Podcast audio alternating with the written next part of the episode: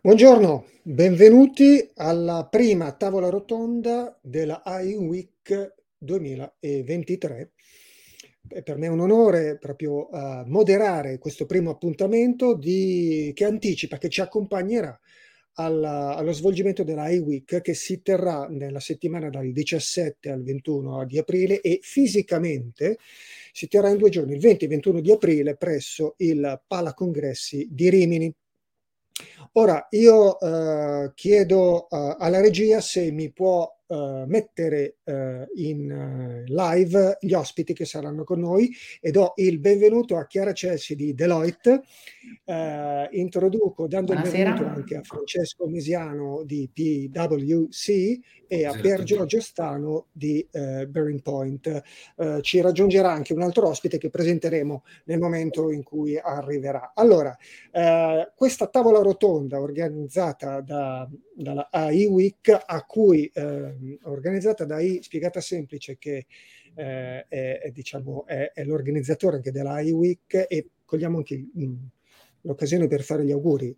Hai spiegata semplice fa quattro anni, l'ha compiuti ieri, la creazione di Pasquale Viscanti e Giacinto Fiore uh, per la divulgazione dell'intelligenza artificiale in Italia e, e, e andiamo dritti ai lavori di questa week. Abbiamo iniziato uh, questo appuntamento per parlare di grandi progetti. Infatti il titolo che abbiamo dato a questa tavola rotonda è per fare eh, progetti grandi ci vuole una grande AI. Abbiamo fatto una citazione di un vecchio slogan eh, pubblicitario di successo degli anni Ottanta perché vogliamo capire insieme ai nostri ospiti quanto e come l'intelligenza artificiale entra nel quotidiano a livello macro, eh, cioè determinando progetti di innovazione eh, che sono pensati per avere una portata ampia.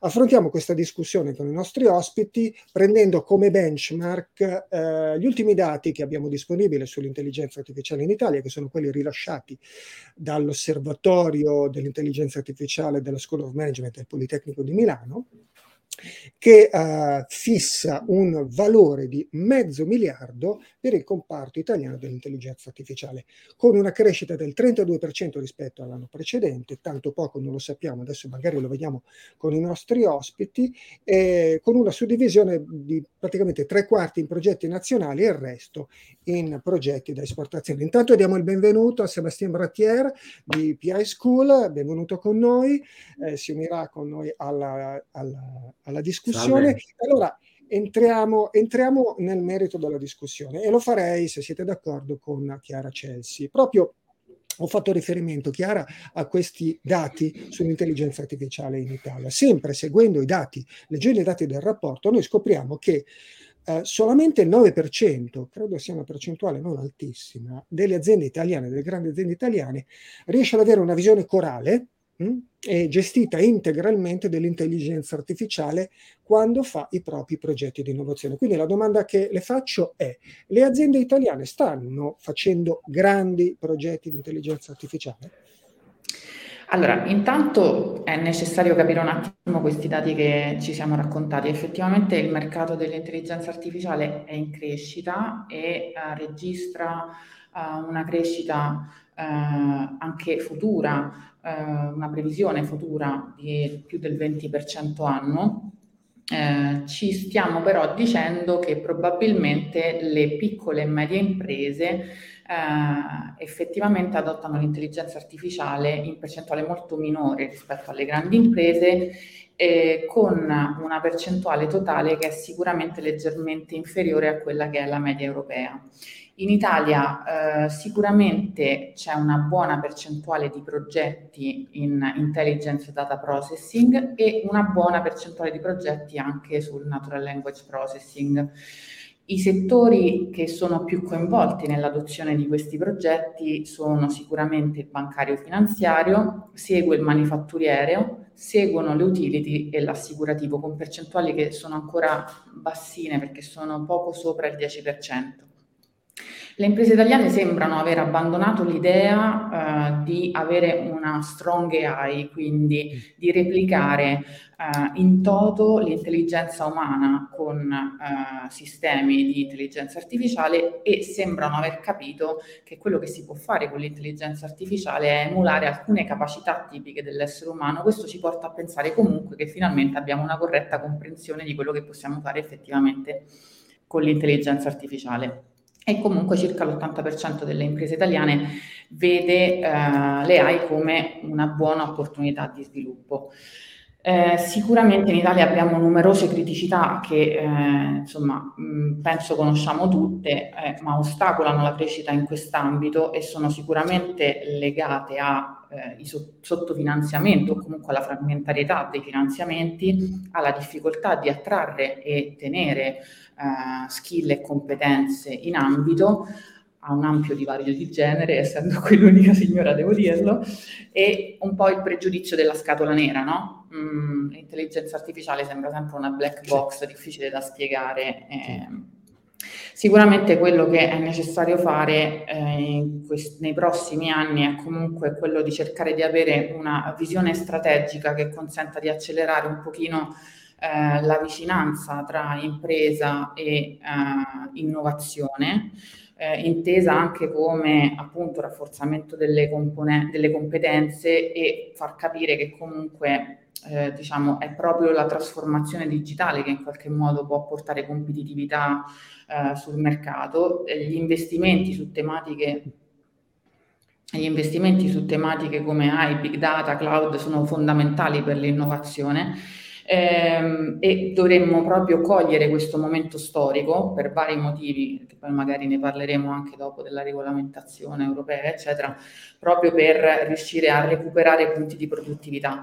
Eh, mi interessava citare il direttore eh, dell'osservatorio del Politecnico di Milano, che secondo me ha accolto eh, il l'osservatorio sull'intelligenza artificiale che secondo me ha, ha colto un punto fondamentale sulla comunicazione che viene fatta in Italia relativamente all'intelligenza artificiale. Ehm, sicuramente oggi parlare di intelligenza artificiale significa toccare un trend topic, no? Eh, per eh, diciamo il i follower social sicuramente è un trend che smuove eh, anche grandi numeri. Eh, è importante però capire in che modo ne parliamo, perché eh, parlare di AI senza effettivamente aver compreso cosa c'è dietro ci porta a poter distorcere la natura del messaggio, a drogare le aspettative e a banalizzare eh, alcuni concetti. Quindi è importante parlare di AI, ma bisogna parlarne bene e sicuramente uno dei temi fondamentali è quello di uh, cogliere il punto effettivo dell'innovazione che c'è dietro l'intelligenza artificiale, mentre molto spesso si parla di intelligenza artificiale anche relativamente a contesti ed applicazioni che in realtà sono già acquisite e quindi in qualche modo banalizziamo un po' il concetto. Invece dobbiamo stressare il fatto che l'intelligenza artificiale è qualcosa di frontiera e come dicevo prima è la frontiera che ci porta capacità produttiva. Esattamente, ha centrato il punto Chiara Celsi. Io infatti vorrei eh, far intervenire Francesco Mesiano proprio su una tematica della definizione di questi progetti. Lei ha detto alle volte si parla di intelligenza artificiale quando magari non è, eh, non è il caso di farlo. A, a Francesco Mesiano chiedo quali tipologie eh, di progetti possono beneficiare eh, dell'utilizzo dell'intelligenza artificiale. Um, vengono in mente eh, macro categorie, automazione industriale, sanità, dove, quei luoghi dove è facile fare degli esempi, no? immaginare anche il futuro, uh, le infrastrutture, ma ci metterei forse anche il retail, no? eh, quella, diciamo, quella, eh, quella ricerca ossessiva di una customer experience guidata dall'intelligenza artificiale probabilmente potrà beneficiare dell'intelligenza proprio delle tecnologie AI. Uh, Francesco Mesiano, la sua opinione in merito. Sì, sono pienamente d'accordo con lei. Infatti, se analizziamo uno dei trend più interessanti degli ultimi anni, riguarda proprio l'evoluzione dei large language model che nel breve periodo sicuramente diciamo, il settore del retail è quello che ne può beneficiare maggiormente. Uh, l'impatto che hanno avuto questi, eh, questi modelli al, sul pubblico e quindi delle AI generativa in, in, generale fornirà al settore del retail molte occasioni, molte possibilità di sperimentare e di adottare le AI. Ovviamente sarà necessario affiancare degli investimenti mirati e una governance attenta dei progetti per poi raggiungere una uh, riprogettazione dei servizi e uh, dei processi, perché ovviamente non si scampa da questo introducendo uh, tecnologie innovative, ma che al contempo possono creare nuove opportunità di business e creare nuovi canali di comunicazione con i, i, i clienti finali, gli utenti in generale, garantendo una qualità e un'esperienza dell'utente è sicuramente molto elevata. Come ricordava poco fa Chiara, anche eh, in altri settori di mercato, diciamo, eh, l'AI è già stata introdotta in vari contesti, no? come citava lei prima, l'intelligence data processing nel mondo dell'automazione per efficientare i processi produttivi, ma anche penso a tutti i processi di decision intelligence oppure tutta, tutto il comparto di computer vision che ad esempio nel mondo uh, healthcare può supportare i medici professionisti nel,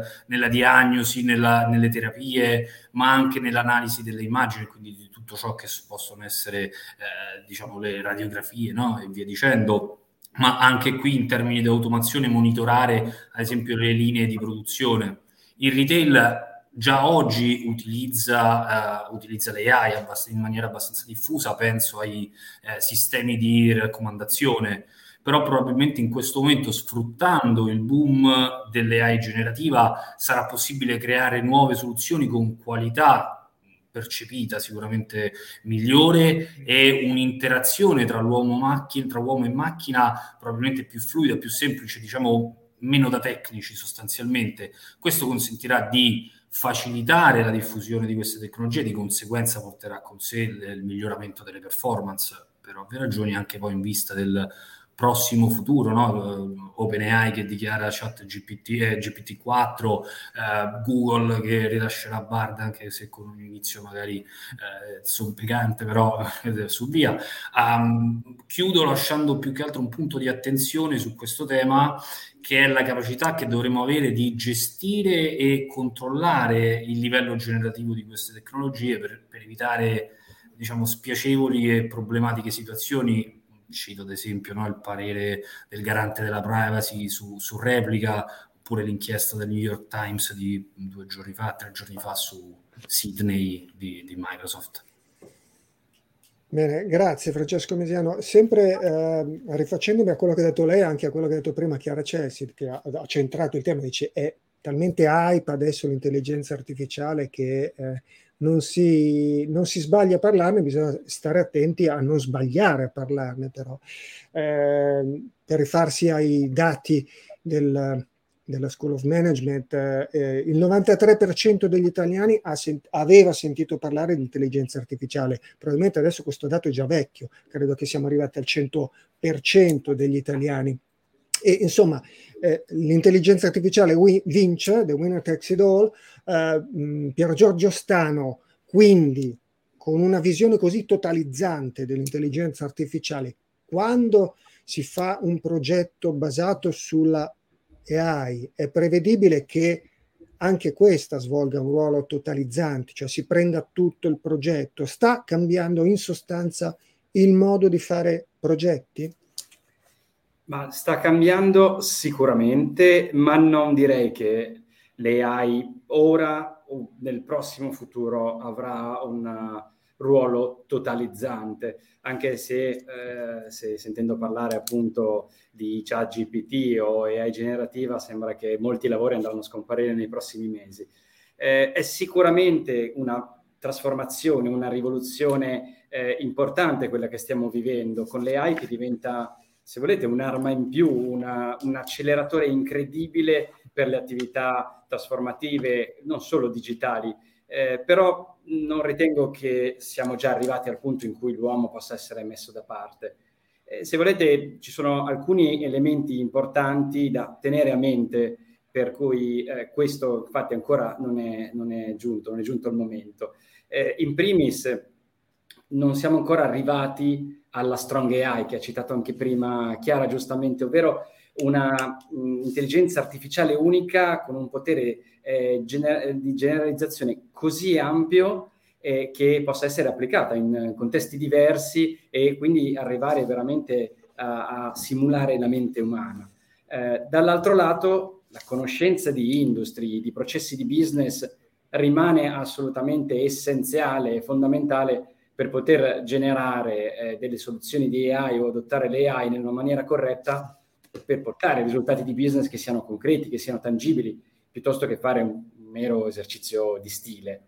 Eh, infine, eh, mi piace pensare che prima dell'intelligenza artificiale arrivi l'intelligenza umana ancora, ovvero per poter eh, sviluppare e addestrare modelli, soprattutto guidarli nel loro percorso di apprendimento, serva veramente un intervento umano che appunto ha quelle caratteristiche di conoscenza eh, dei processi di business che ci porti ad avere dei risultati che siano utilizzabili, che siano uh, di, di, successo e che veramente portino valore al, alle aziende che adottano le AI a vario titolo.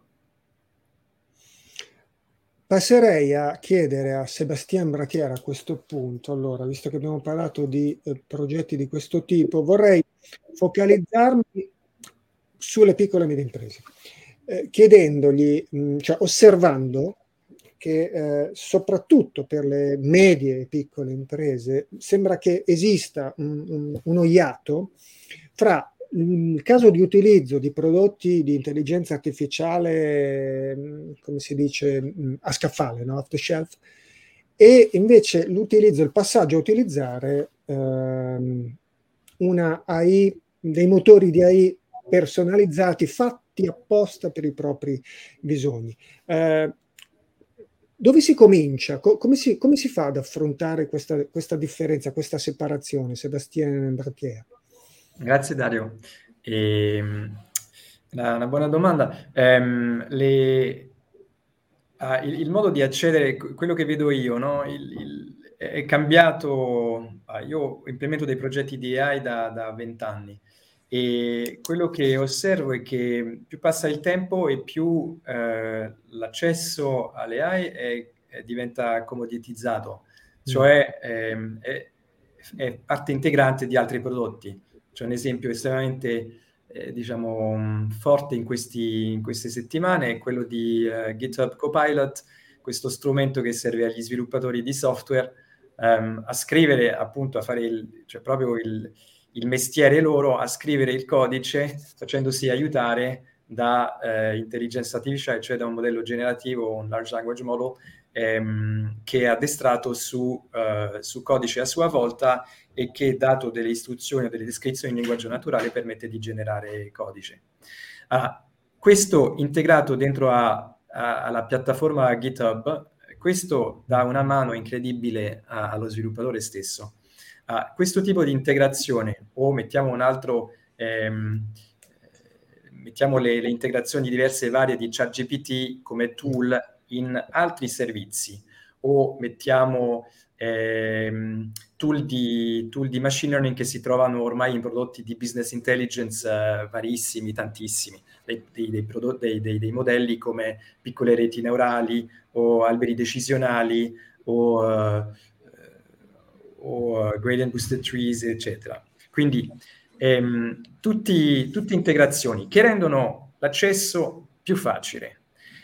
Questo è quello che metterei nella categoria a scaffale e quello mm. ovviamente aiuta e diciamo moltiplica le, le capacità di, di, questi software le cui hanno loro, la loro funzionalità, il loro, poi, il loro mercato, loro, loro utenti e loro ne, ne, beneficiano senza avere a che fare niente, senza, cioè soltanto aspettando l'ultimo aggiornamento, mettiamo, del, del, loro software preferito, così come hanno fatto gli utenti di GitHub, infatti, per riprendere l'esempio. E la differenza fondamentale poi è quando, infatti, per, la, per un'azienda si passa alla velocità superiore, cioè la marcia, marcia superiore che è quella in cui eh, prendi tu un, mettiamo un modello preaddestrato o prendi tu un algoritmo e lo applichi ai tuoi dati. E questo diventa ovviamente eh, non solo è, è, la, il passaggio più difficile, però è anche quello che rilascia più valore, perché è quello che una volta applicato sui dati propri magari permette un'applicazione che nessun altro nella concorrenza è capace di fare e allora fa, cioè, lì dove eh, fa un, un, vero differenziatore. Quindi la mia risposta alla domanda come si fa o come si approccia eh, sarebbe, ehm, beh, il, cioè, metterei molto l'accento sul ruolo fondamentale del, dell'esperimentazione e del provarci. Quindi ehm, avere, uh, avere, in mente che eh, essendo un, una materia in cui, beh, che, che, esce più o meno direttamente dal laboratorio di ricerca, vedendo come il ciclo fra uh, innovazione tecnica o innovazione scientifica il passaggio al prodotto si fa estremamente velocemente, ehm, non dimenticare che molte innovazioni che si, che si lasciano fare con, eh, mettiamo, reti neurali ad oggi, eh, si fanno in modo iterativo, eh, si fanno provando appunto e facendo esperimenti, quindi avendo proprio in, un, un, approccio direi totalmente empirico eh, e eh, direi strettamente bottom up piuttosto che eh, che top down, ehm, per controllare non solo diciamo, l'esposizione ai costi, che, cioè ovviamente prendere una soluzione che scaffale, però che costa magari che costa tanto eh, per un caso suo, ehm, senza averla mai sperimentata, cioè comporta i costi di integrazione generalmente, poi costi di cambio di workflow, eh, costi umani di adattamento, di manutenzione, eccetera. Quindi sono delle cose che sono importanti per una specie per una, una piccola e media impresa. Invece l'approccio con piccoli progetti alla volta, cose personalizzate, ehm, eh, il, il, ciclo che porta da eh, un'idea di business, mettiamo una funzionalità in più, utilizzare i propri dati, addestrare dei modelli, vedere com'è l'impatto sulla performance e, e, e andare così in modo eh, iterativo, questo io ci credo molto, è il modo in cui funzionano le start-up. Le startup che, cioè, che riescono, avendo loro in più il fattore tempo, il, i soldi che bruciano ogni giorno, cioè noi siamo, PySchool siamo dentro a P-Campus, che è un, un, fondo di investimento a livello seed, quindi vediamo delle startup molto giovani, e, e quelle eh, diciamo, hanno i, cioè, stanno spendendo i loro soldi ogni giorno e quindi hanno bisogno di iterare estremamente velocemente. Quindi fa parte della cultura della startup anche questa. Io penso che sia fondamentalmente applicabile alle piccole e medie imprese. Ecco. Senza dubbio, che poi alla fine l'intelligenza artificiale è software. No? Lei ha, ha, raccontato il modello di sviluppo del software che peraltro, come dire, esiste dagli anni 90, si faceva così esatto. una volta, si sviluppava no? per, per, step e, e, non si comprava prima la soluzione, poi, anche se poi c'è chi ha provato a, a, a, instaurare quel modello di mercato, poi dopo le cose sono andate come sono andate. Eh, esattamente, Sebastian Brattier. Eh, voltiamo pagina, io vorrei tornare da Chiara Chelsea, perché lei prima ha anticipato un tema de- di cui adesso vorrei parlare insieme a lei, che è l'aspetto eh, della, delle norme, della regolazione. Abbiamo una regolazione comunitaria eh, che è l'AI Act, eh, che sta arrivando e che sarà dirimente mh, hm, per creare una struttura eh, di relazioni solida, comune a tutti gli stati dell'Unione Europea a lei, che studia la materia da vicino, eh, chiederei come ci arriveremo. Bella domanda. Allora, eh, sicuramente l'Europa sta tentando di avere un approccio comunitario, eh, un pochino, se vogliamo, in contrapposizione a quella che è la situazione mondiale eh, che vede in questo momento sicuramente Cina e Stati Uniti come i principali player su, per quanto riguarda l'intelligenza artificiale. La Cina ha sicuramente un approccio verticistico uh, governativo, quindi il governo è il primo investitore e eh, entro il 2030 eh, puntano ad essere i primi sviluppatori di intelligenza artificiale.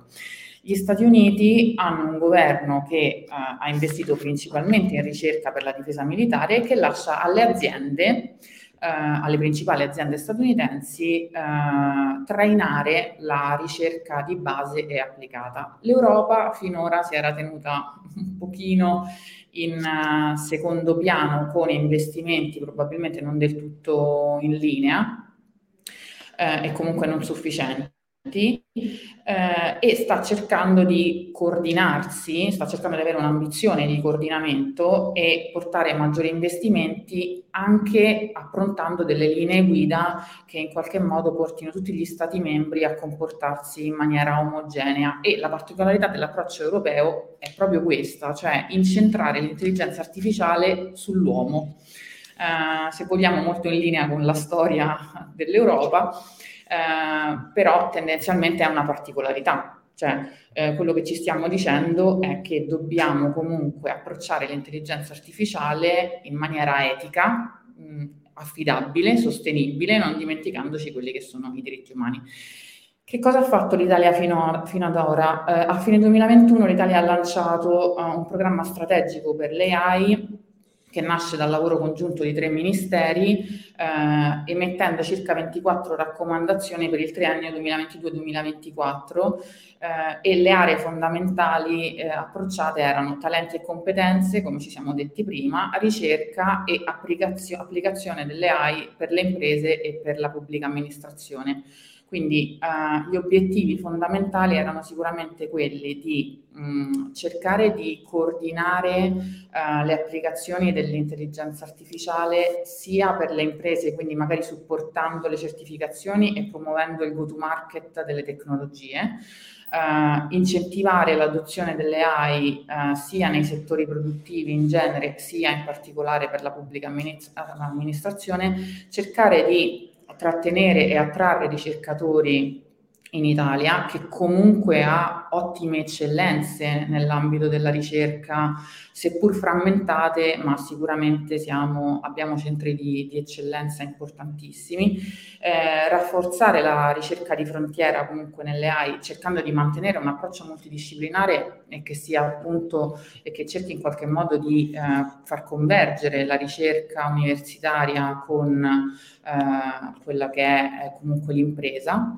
Eh, rafforzare all'interno delle scuole e del ciclo scolastico partendo dalla, da, da, da, dalle elementari ad arrivare fino alle uh, facoltà STEM, uh, quello che è la presenza del, dell'intelligenza artificiale dandone corretta consapevolezza, ma soprattutto cercando di portare, eh, di incentivare nella pubblica amministrazione l'adozione delle AI, cercando di mitigare quelli che sono tutti i rischi eh, che l'europeo medio vede coinvolti all'interno della tematica AI e quindi anche eh, cercando in qualche modo di avere un utilizzo responsabile dei dati, che è quello che la Commissione europea sottolinea, e comunque avere un'AI italiana ed europea che sia antropocentrica, affidabile e sostenibile. Eh, sicuramente questo è il percorso che l'Italia e in generale l'Europa devono avere nei prossimi anni per arrivare pronti alle AI Act.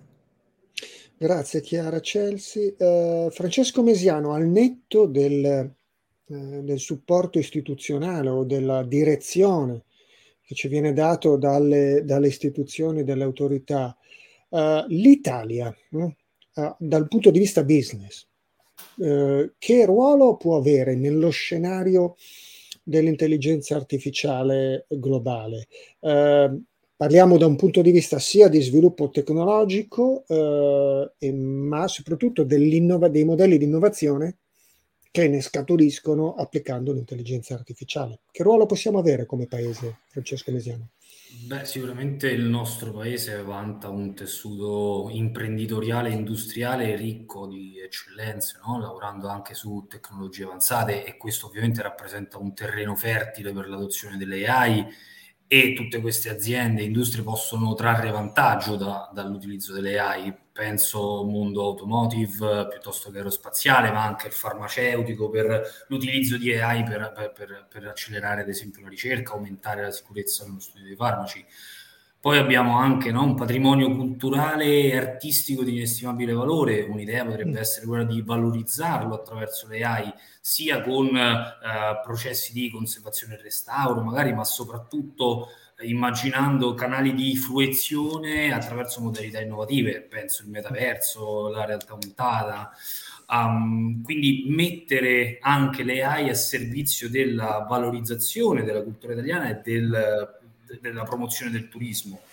D'altra parte abbiamo anche, come ricordava poco fa anche, anche Chiara, um, una lunga tradizione di eccellenza scientifica no? in ambito accademico, penso ad esempio all'Università di Trento, alla Sapienza, all'Università della Calabria.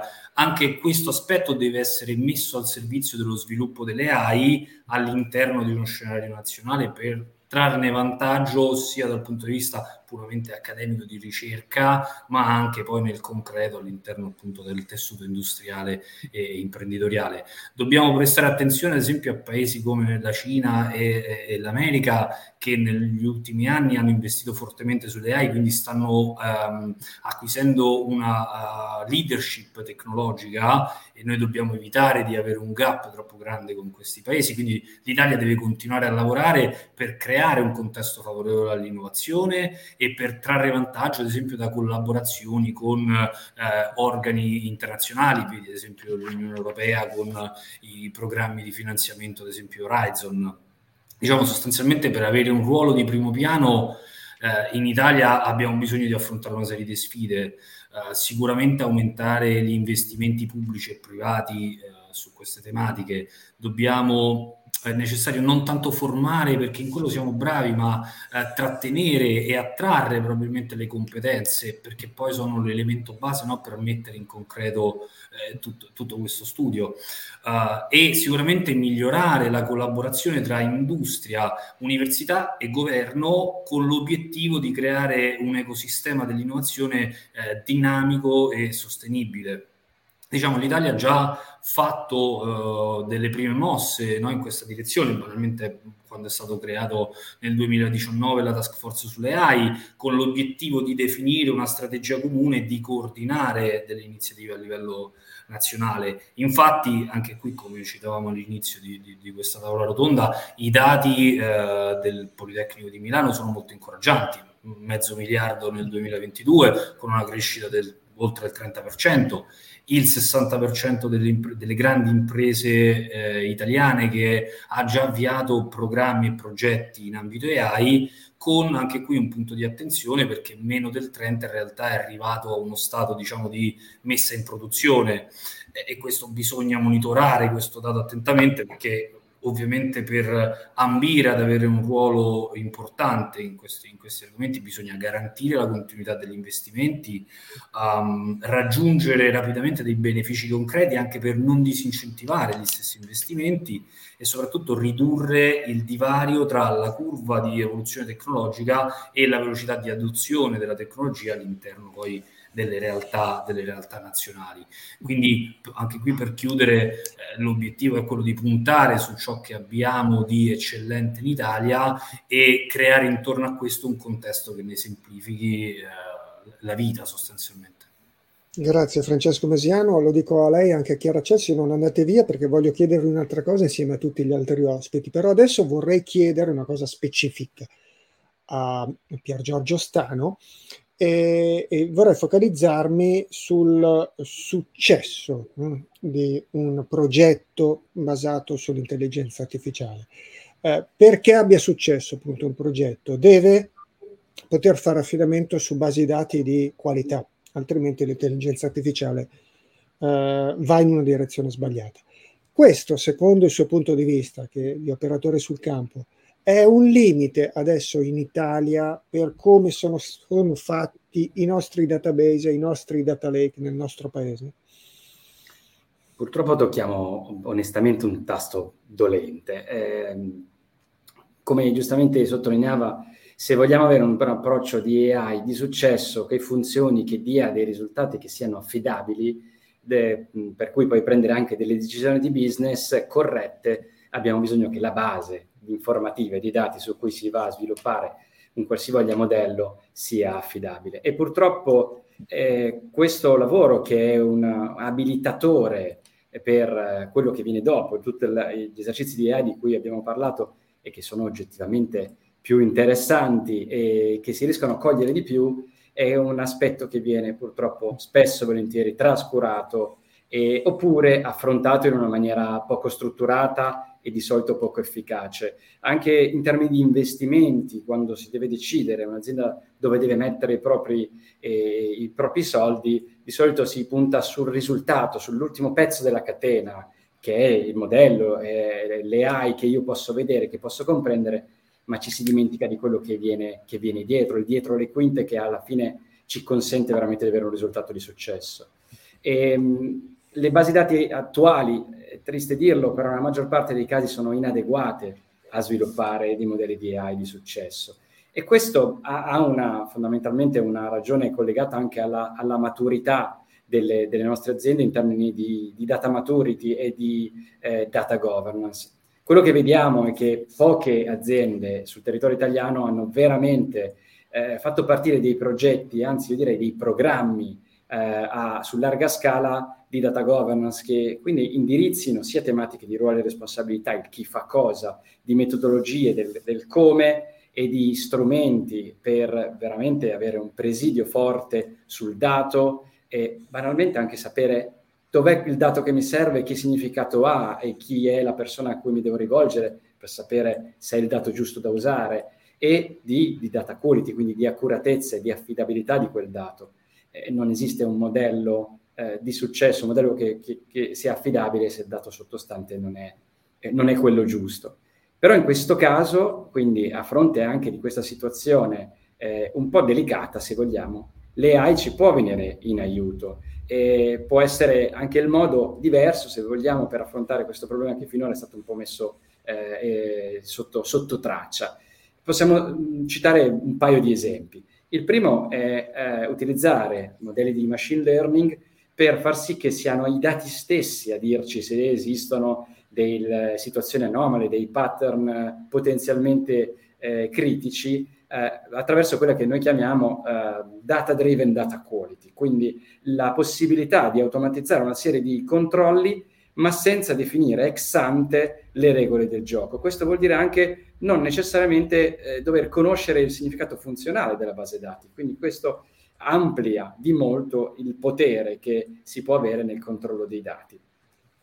Dall'altro lato, volendo, si può fare leva sulle AI generativa, quindi usare i dati sintetici, che sono dati realistici ma non reali, che rappresentano, partendo da, dai dati originali, vengono realizzati degli altri dataset che sono significativi dal punto di vista statistico, esattamente come i dati originali, e ehm, hanno fondamentalmente due, due casi d'uso. Il primo è quando per sviluppare il nostro modello di AI non abbiamo sufficienti dati in senso storico, quindi magari la serie storica è troppo breve, o in senso di contenuto, se per esempio vogliamo definire un modello di eh, comprensione, analisi e prevenzione delle frodi, magari nel nostro dataset ci sono pochi eventi che poi ci permettono di fare l'addestramento del modello. E, ehm, un altro caso può essere invece il, quando i dati non sono della qualità opportuna, quindi torniamo di nuovo al discorso della qualità e quindi utilizzare i dati sintetici che ci permettono di ampliare il dataset arrivando a quel livello di qualità che ci serve per poter sviluppare il nostro modello e quindi raggiungere degli risultati che siano soddisfacenti. Grazie, molto illuminante anche lei non vado via per Giorgio Stano. Passo a Sebastien Bratier chiedendogli eh, una cosa che esattamente chiudiamo il cerchio, ritorniamo al titolo eh, di, questa, di questa talk eh, e gli chiedo come può un'azienda utilizzare una I grande, un'intelligenza artificiale grande, mondiale, globale, come appunto possono essere ChatGPT, eh, Bard eh, o DALI, eh, cosa cambia nel suo modus operandi rispetto no, alla generazione tecnologica precedente che ha sempre utilizzato? Sebastiano. Ok, questa è una domanda sì, molto pratica, infatti. Ehm, Dunque, ehm, stiamo parlando di, beh, da un lato, modelli che si possono addestrare sul, mettiamo a casa, eh, sul, sui server dell'azienda, con i mezzi computazionali magari di un'azienda che eh, non fa solo AI, però che ha i suoi processi e quindi magari ha qualche server eh, dove deve, cioè può addestrare dei modelli eh, sui suoi dati. I dati che vediamo in uso lato sì, OpenAI adesso, cioè varianti di GPT-3, questi grossi modelli che, generativi che producono o eh, testo o immagini o codice sorgente, eh, presto anche video e, e altri, altri, media. Ehm, e questi sono dei modelli che sono, che sono, molto pesanti e che richiedono delle risorse computazionali diciamo, fuori, di, fuori di portata di, di altri, di, di, queste aziende. Ehm, come, competere o come fare?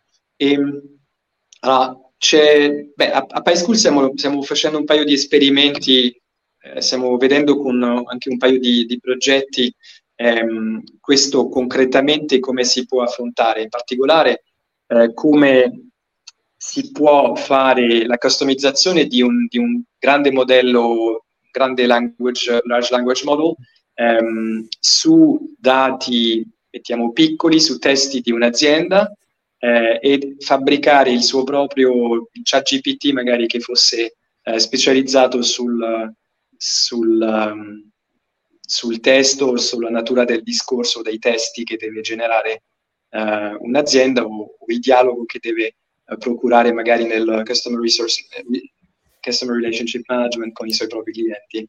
Come si può fare? Uh, essenzialmente ci sono due, due tecniche in questo momento che sembrano promettenti. La prima è computazionalmente ancora relativamente intensa, però il vantaggio è che si può fare su server fuori cloud o altro, con ovviamente i relativi costi, però che restano, come dire, che sono uh, OPEX e non CAPEX, quindi il, il fine tuning di, di, un modello, di, un modello, grande. Anche, eh, anche ad esempio GPT-3 si può, cioè, si può fare il fine tune volendo ehm, pagando a OpenAI eh, le, la, relativa, la relativa fee. Eh, l'altra, l'altra, strada, quella che stanno usando la maggior parte di quelli che ci provano in questo momento a, a customizzare, è quello che si chiama prompt injection, e ciò sarebbe ehm, usare un, un, preambolo, un prompt, un pezzo di testo, adesso per parlare del, di, di, modelli che generano testo, ehm, che descrive la situazione in cui si deve svolgere eh, l'interazione con l'utente. Ehm, e così si riesce a, a, cos- fare un vero e proprio una vera e propria customization perché quello che sfrutta come diciamo, idea di machine learning si chiama few shot learning è l'idea che invece di um, dover fare un apprendimento lungo con tantissimi esempi di apprendimento etichettati si può fare few shot, cioè un paio di, di colpi, un paio di esempi e dare eh, al, al, modello solo due, tre, massimo dieci esempi etichettati e poi il resto lo fa il modello preaddestrato. Quindi queste sono delle tecniche che infatti in PySchool adoperiamo ehm, all'interno di, di progetti estremamente veloci per capire fino a che punto portano Okay, non è detto che tutti i casi d'uso si possano risolvere con delle tecniche che si fanno in tre giorni, però è importante anche diciamo, nell'approccio iterativo che descrivevo prima, eh, fare in modo che dopo tre giorni almeno si capisce se il, mettiamo il low hanging fruit, le cose semplici, se ti portano lì dove poi hai valore di business. Eh, e, e, forse uno può anche lasciar perdere prima di aver investito 100.000 euro, eh, avendo diciamo, fatto le cose in ordine crescente di difficoltà. Quindi un po' è così, quindi torno all'idea che esprimevamo prima, non tutto è diciamo, fuori portata anche se sembra no? Che bisogna investire dei milioni e certamente per fare un large language model eh, stiamo a parlare di milioni, però lo si, lo si può sfruttare in modo diciamo smart eh, mm. con le tecniche giuste e, quindi bisogna provarci anche delle volte in modo un po' come dire creativo, eh, non dico piratesco, però quasi e, e delle volte si hanno delle buone sorprese. Grazie Sebastian. Io chiedo alla regia se mi concede, so che abbiamo sforato, se mi concede tre minuti di extra budget per un giro velocissimo con tutti gli ospiti, eh, perché vorrei chiedergli quasi un, un, un'indicazione, un consiglio eh, per chi ci segue. Abbiamo detto, mh, mm, eh, insomma, voi siete donne, uomini che fanno progetti.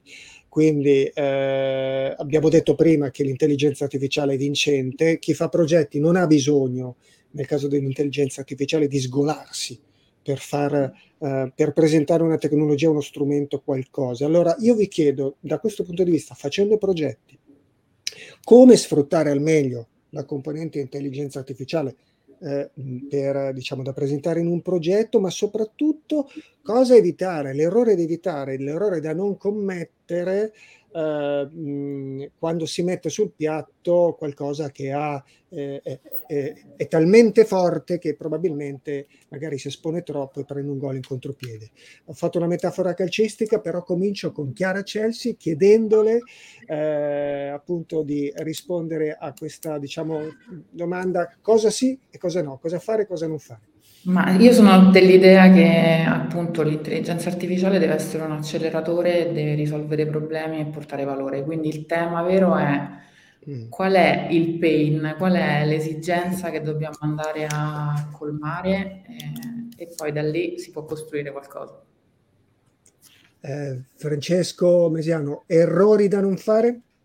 Errori da non fare è sottostimare le performance dell'intelligenza artificiale, ricordarsi sempre che il 100% una macchina non lo avrà mai e quindi capire, eh, no, valutare quale può essere l'impatto in caso di eh, problematiche, errori e via discorrendo durante l'attività di un modello di intelligenza artificiale. Pier Giorgio stanno d'accordo? Sì, assolutamente. Io aggiungerei che non bisogna credere in maniera quasi come fosse fede all'intelligenza artificiale, perché è mm. basata su informazioni che gli abbiamo dato noi nel momento del training, quindi se vogliamo è una vista parziale per quanto ampia. E eh, l'output può eh, non essere sempre esattamente quello che ci serve, quindi tenere sempre lo spirito critico acceso e guardare quello che viene fuori con, con la testa e non, eh, come dire, con gli effetti di salame sugli occhi, come si diceva una volta. Esattamente. Sebastiani si è detto, chi ha detto portare valore, poi eh, Francesco, errori da cioè non fare sotto, sottostime, eh, mentalità critica, il quarto elemento. Io aggiungo, io aggiungo ehm, eh, non lasciar perdere quello che possono fare l'intelligenza artificiale e l'umano insieme, e cioè mm. ehm, essendo che, forse è un po' la sintesi di quello che si è detto, detto finora, ma essendo che centrale il, il, la, la, business proposition che uno cerca di raggiungere col progetto, essendo questo, il, lo strumento di intelligenza artificiale è solo quello, uno strumento, e quindi eh, va va usato come a suo tempo si diceva mi serve un'app o mi serve informatica o mi serve il digitale per fare questo. Metterlo quindi nel suo posto e eh, molto spesso si può raggiungere il, il, livello di performance che uno ricerca a, aiutando proprio l'intelligenza artificiale con il, il, passaggio umano, quindi con l'interazione eh, AI più umano, ossia un workflow in cui partecipano tutti e due no? che, che, permettono all'umano di non solo supervisionare, ma anche completare, adeguare, revisionare, riscrivere, ehm, mettere in contesto quello che ha fornito le AI. Quindi eh, penso che questa, questa sinergia, questo, eh, diciamo, questa simbiosi è, è, quello che fa vincere tantissimi progetti. Veramente. Ben studiata è una cosa, è una cosa molto potente. Benissimo, grazie Sebastiano. Allora io ringrazio Chiara Celsi di Deloitte Francesco Mesiano di PwC, Pier Giorgio Stano di Bearing Point e Sebastian Brattier di PI School. Ringrazio anche Pasquale Viscanti in regia eh, della AI Week 2023, appuntamento alla, alla settimana dell'intelligenza artificiale 17-21 aprile e appuntamento a Rimini il 20-21 aprile. Grazie a tutti. Grazie a voi. Grazie. Buonasera. Buonasera. Buonasera. Buonasera. Grazie a tutti.